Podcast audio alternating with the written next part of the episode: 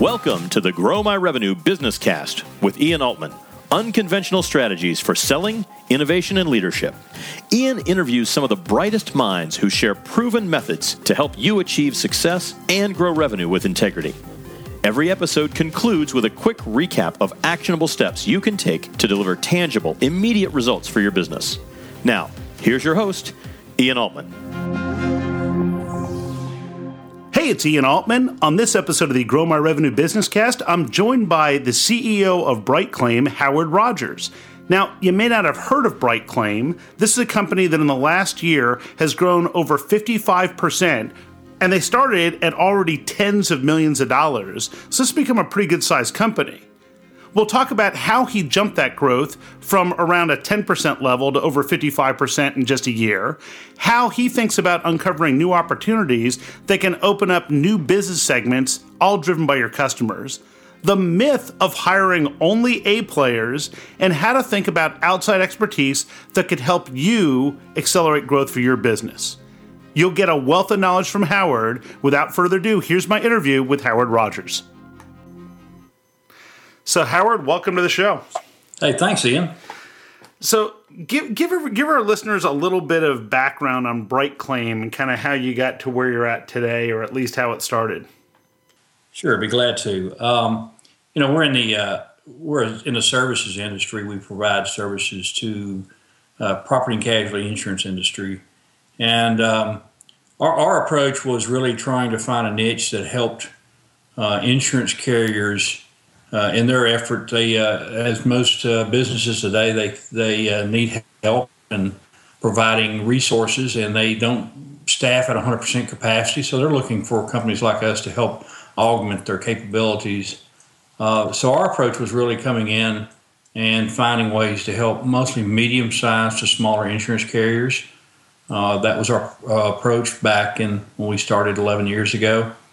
along the way, obviously, you're going to go and talk to the, the very largest of clients, but the uh, cycle time to get that client on board sometimes is quite extensive and uh, probably not a, a good strategy from a very small startup company. I know that when you started, obviously, and just tell people a little bit about the journey in terms of where you started and even kind of the evolution, because I think I think for a lot of entrepreneurs, they don't necessarily appreciate the evolution from startup through different phases in the business. So if you can talk a little bit about that, I think that'll be really helpful for people. Sure. Uh, you know, I, I, think when you start, you really don't grasp what you're going to have to go through the journey. You can read a lot of books, you can talk to a lot of people, but I, I, I think that only skims the surface of preparing you. Um, uh, for me and for the company, uh, we, we had some good relationships uh, with potential clients. Uh, that that's a that's the best way to start that's no guarantee you're going to get the business.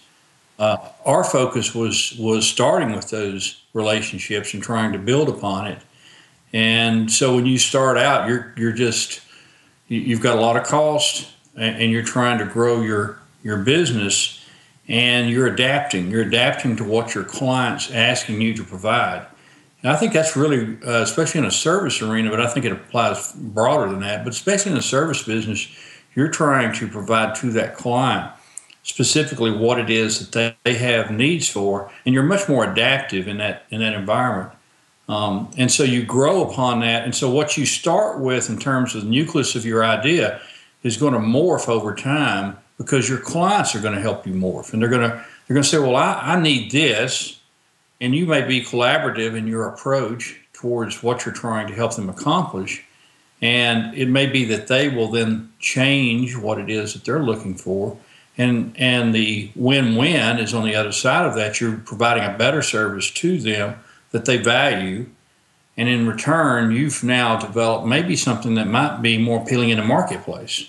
Yep. So give me some examples because I know that you started this focused on this idea of just serving the people in the property casualty insurance side. And now, obviously, you deal with people that have claims in a variety of different markets and not necessarily insurance companies when you're helping. Um, I mean, you've got you know you've got home improvement type um, clients. I mean, talk about that a little bit. Sure. Well, if you're if you're working in the P&C insurance industry, basically they insure autos and homes, Our focus was more in the homes because we felt there was a greater need there.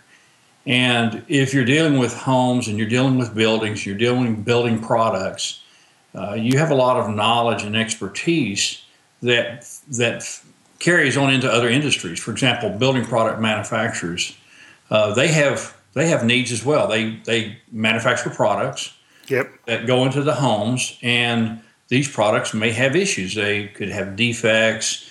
Uh, they could be that they were installed correctly, and someone needs to verify that. Uh, also, uh, you know, building building construction, uh, insurance carriers probably are the largest.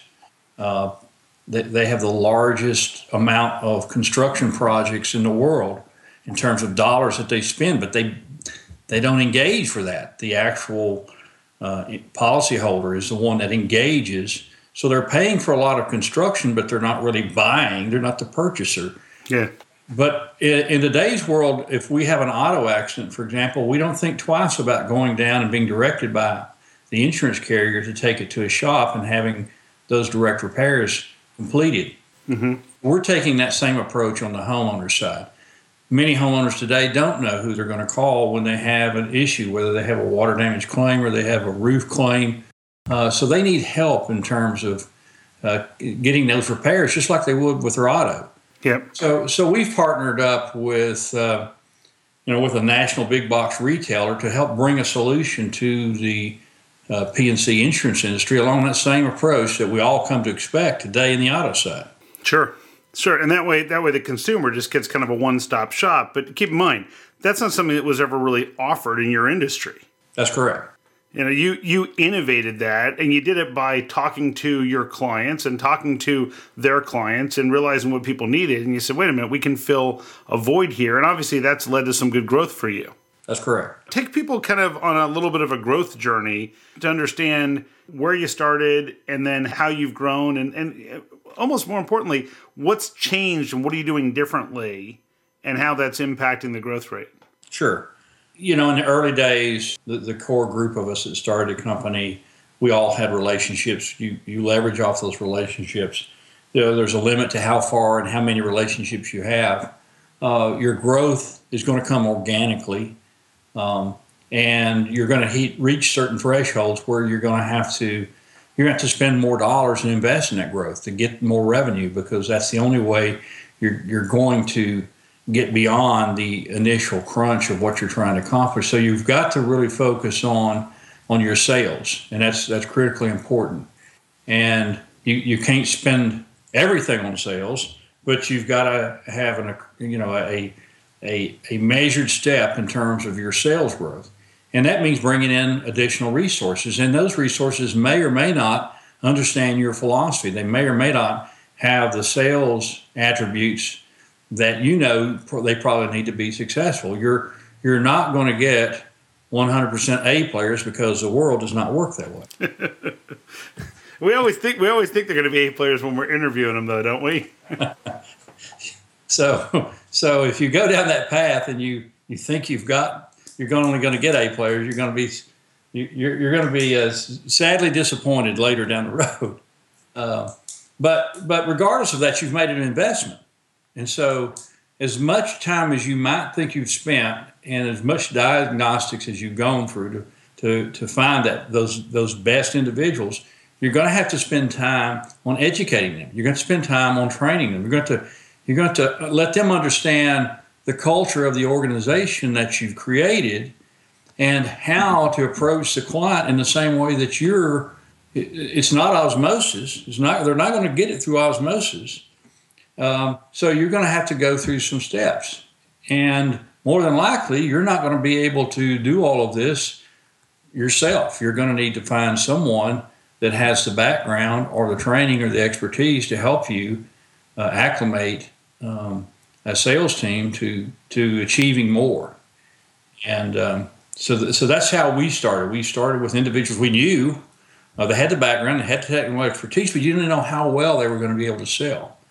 Um, and so you you incl- you acclimate them to your culture, and you try to really go in and be a, a, a you know provide solutions and be uh, collaborative almost consultative in your sales process. But some people don't get that. Some sales individuals, you know, they want to walk in and they want to start telling you what they're going to sell instead of saying, well, what do you need?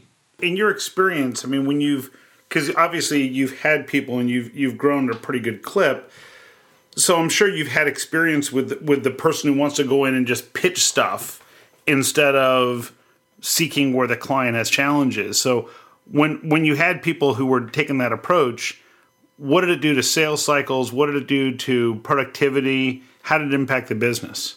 Uh, well, it, it, presented challenges. Um, you know, there is some success that can come out of that, but there's a limitation there, and you start to, you start to recognize it, and uh, and you'll recognize those individuals that are, are following a kind of a set pattern that's that's not a good pattern, and then you'll recognize those that are, are taking a better approach, and, and and so now you're you're you're kind of at a crossroads.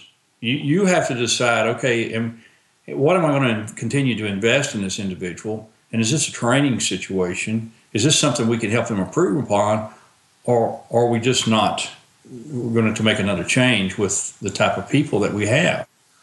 Um, that that that becomes because when you have one or two people doing this, it's one thing. But when you start to increase to four or five, start adding to that, then now you've you've increased your, you know, your your personnel that are focused on this, and and every time you start to add more people, you're multiplying basically either the potential or the problem that you have on that front. and so historically, what sort of what sort of growth rate did you see historically before you took this approach? And I know, I mean, I had, I had the honor of uh, of coming and working with your team, and there's a great group of people who are highly engaged. But you know, over over the years, what sort of growth rate typically did you see? And you know, and kind of what have you seen more recently? I just I'm just trying to get a sense of kind of the evolution of all that. Sure. Well, we uh, we've probably for the last eight eight years, uh, give or take, we would see on on on average somewhere between a, a ten to twenty percent. Some years it might get up to twenty percent. Some years it's ten percent. Some years it was it, it wasn't quite ten percent. Yep. Um, and we knew we had a variety of individuals. Some that fell in the classification of those that that wanted to walk in and have a, a suite of products to sell and services and spend it spend our time that way and and so we we were running up against how we were going to how we are going to get over this hurdle. A couple of years ago during a conference that I was at that I ran into Ian uh, that was giving a presentation and he started discussing his approach and I was like oh my gosh that's that's the same approach that I like to use. And he was talking about trying to bring this to other organizations and how you how you bring this to your sales force, and of which I haven't been very successful of because I couldn't get them to understand this approach. And uh, our dialogue led to uh, uh, us creating an opportunity for Ian to come in and actually spend some training time with our sales team.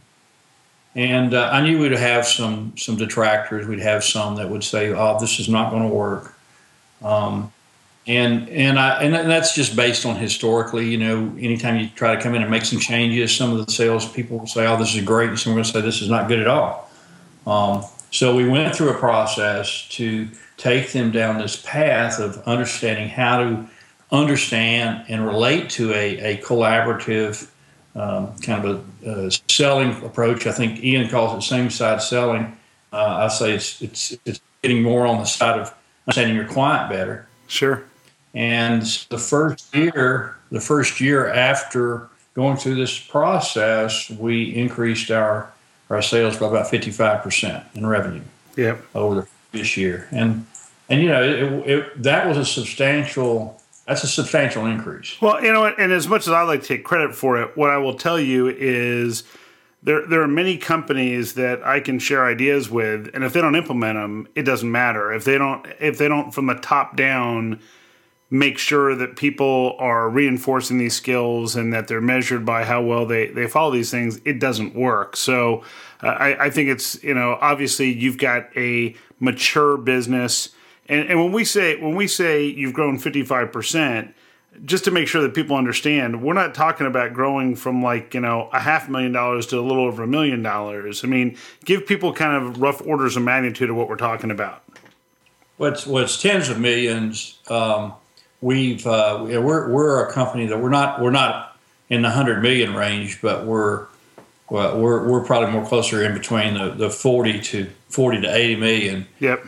And, and so you know that's a that's a significant increase, and I, I really believe that we've, you know, looking forward, uh, these things do take time in terms of the planting the seeds and letting things grow.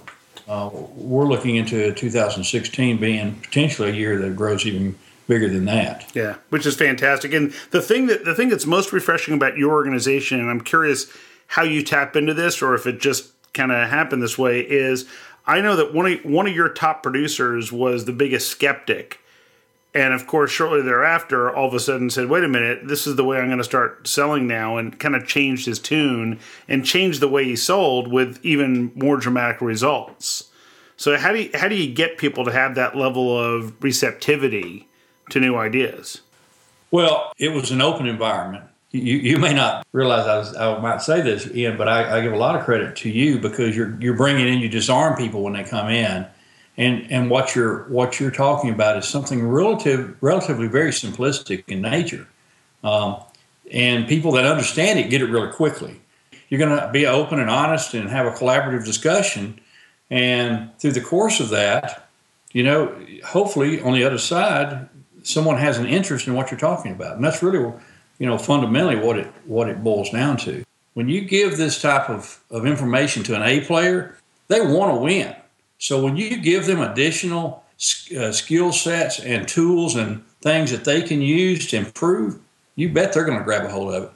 I remember we were working with your team, and and a couple of your top guys had a call that they were going to be breaking out from the meeting. They said, "Look, you know, we need to step out for a half hour," and we kind of role played the call in advance. And they used the concepts they had learned. I don't know, maybe 15 minutes before the call on the call, which candidly only an A player can do because the B or C player would need more time practicing and rehearsing. And it was the great thing because they came back into the room and, and I just like almost with trepidation said, So, how did it go? And he says, Oh man, it was awesome.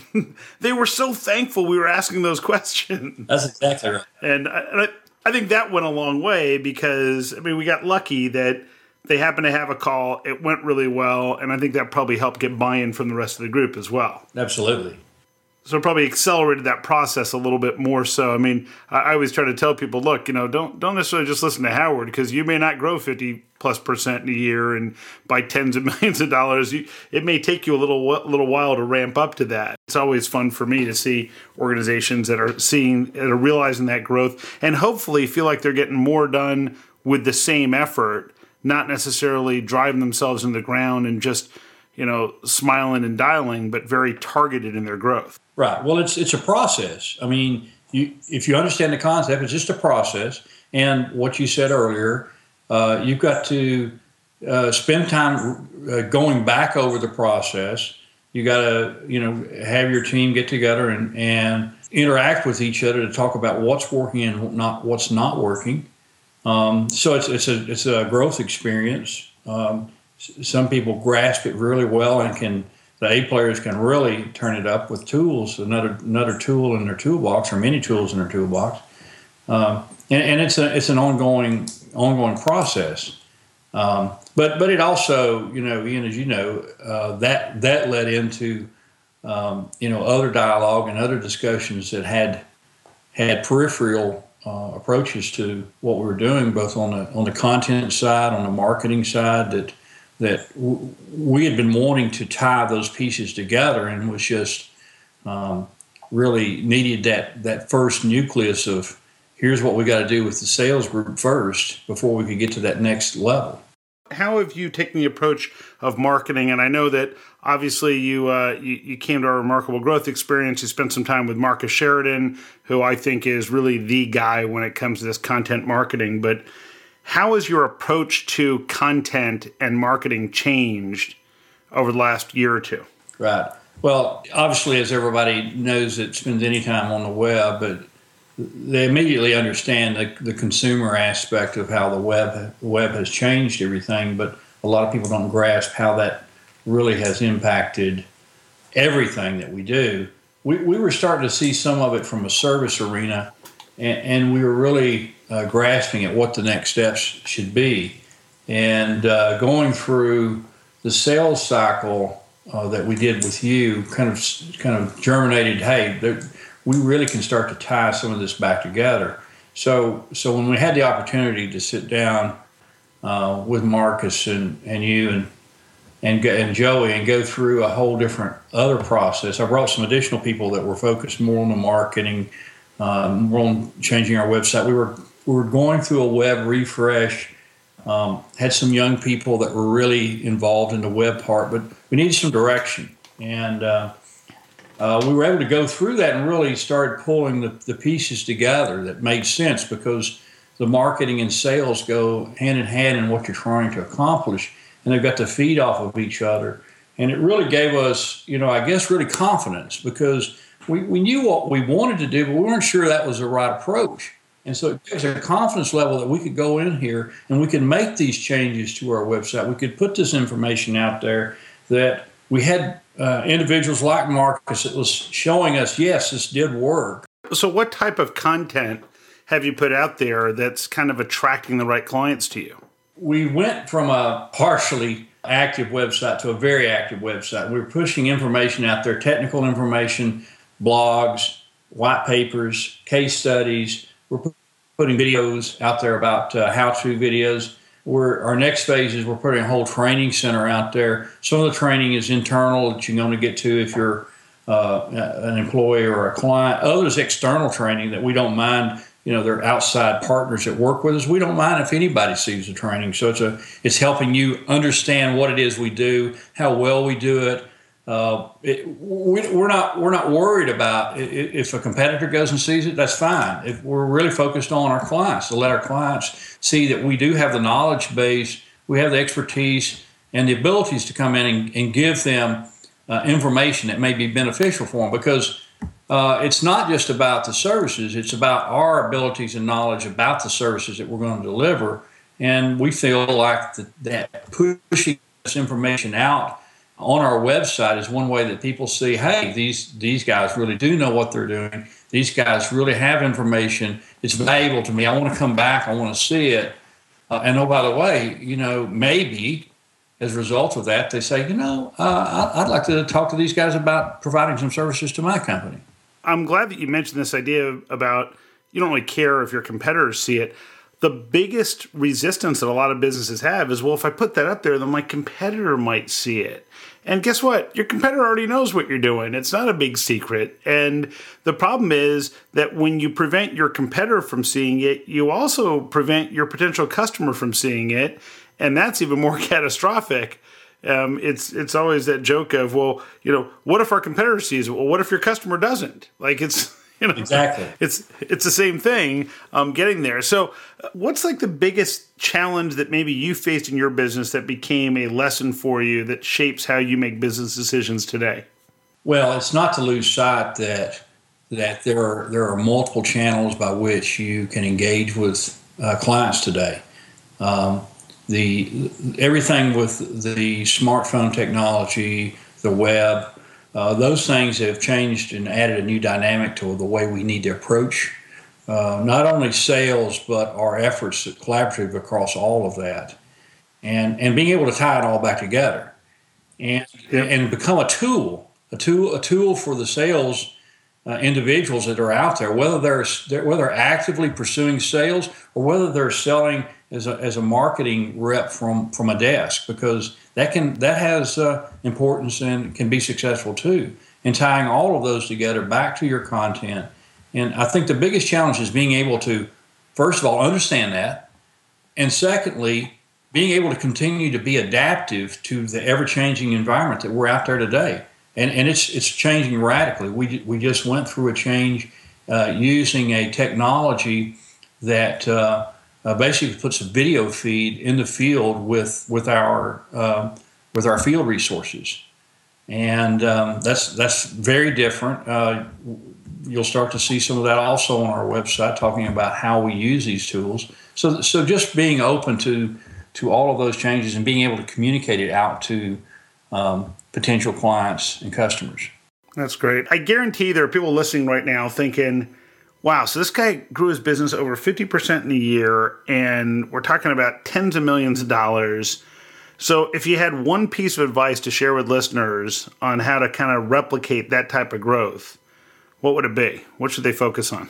Well, I think I think the biggest thing is you're going to come to a critical juncture about sales, and you're going to come to a critical juncture about how sales connects to uh, content, marketing, web, and you're going to need uh, expertise. You're going to need guidance, and to seek that out because uh, it's it's invaluable in making sure that you're able to bring the sales team uh, to the next level. And uh, I, I, don't think it's something you can just inherently do alone and be successful at. Uh, you can get so much more uh, bang for your buck by investing in getting getting the outside training and getting the uh, a different perspective. And it's not it's not just a one one time thing either. It's it's it's a perpetual process of of, of uh, education and and training and and really understanding how you can do better than what you've done in the past. It's very well said. It's one of the things I often say. I'll, I'll, get someone who's an experienced salesperson. They say, you know, you know, I've been to a lot of different training programs and different, seen different systems, so I probably know all this stuff. And I always get the same response: say, "Wow, you know what? You're really fortunate because for me, even when I'm teaching these programs, I always learn something new." Absolutely. And I and I think as soon as you think you know you know it all, you probably have something to learn. It's I think it goes back to what uh, an eighth grade teacher told me one time, and it took me forever to. I thought the guy was crazy. He said, "The more you know, the more you know you don't know." Yeah, you know what? I think there's a there's definitely some truth to that. So um, we'll obviously in the show notes share information of Bright Claim because I'm sure people are going to want to be able to uh, follow what you're doing. Is, is that the best way for people to get a hold of you? Uh, absolutely. Okay, so we'll make sure to share that. But Howard, really appreciate you taking the time to share your journey. Hopefully, it'll help other people and inspire them to see the same growth that you've seen. And thanks again for joining me. Ian, thank you, and have a great day. Howard has truly built an amazing business, and these guys are growing like you wouldn't believe. Let me give you a quick recap of some of the biggest things that I think you can put to work in your business. First, constantly evaluate what is and is not working and help your team adapt, and if necessary, adapt your systems and processes to adjust. Second, don't underestimate the connection between customer experience, marketing, and the customer's journey in your sales cycle. Howard's team has embraced a very active website and content strategy, and I love the fact that they don't worry about the competition. Rather, he focuses on his clients. I love that one piece of advice when he says you'll come to a critical juncture on sales, content, and experience and seek out guidance to ensure you can bring your sales team to the next level.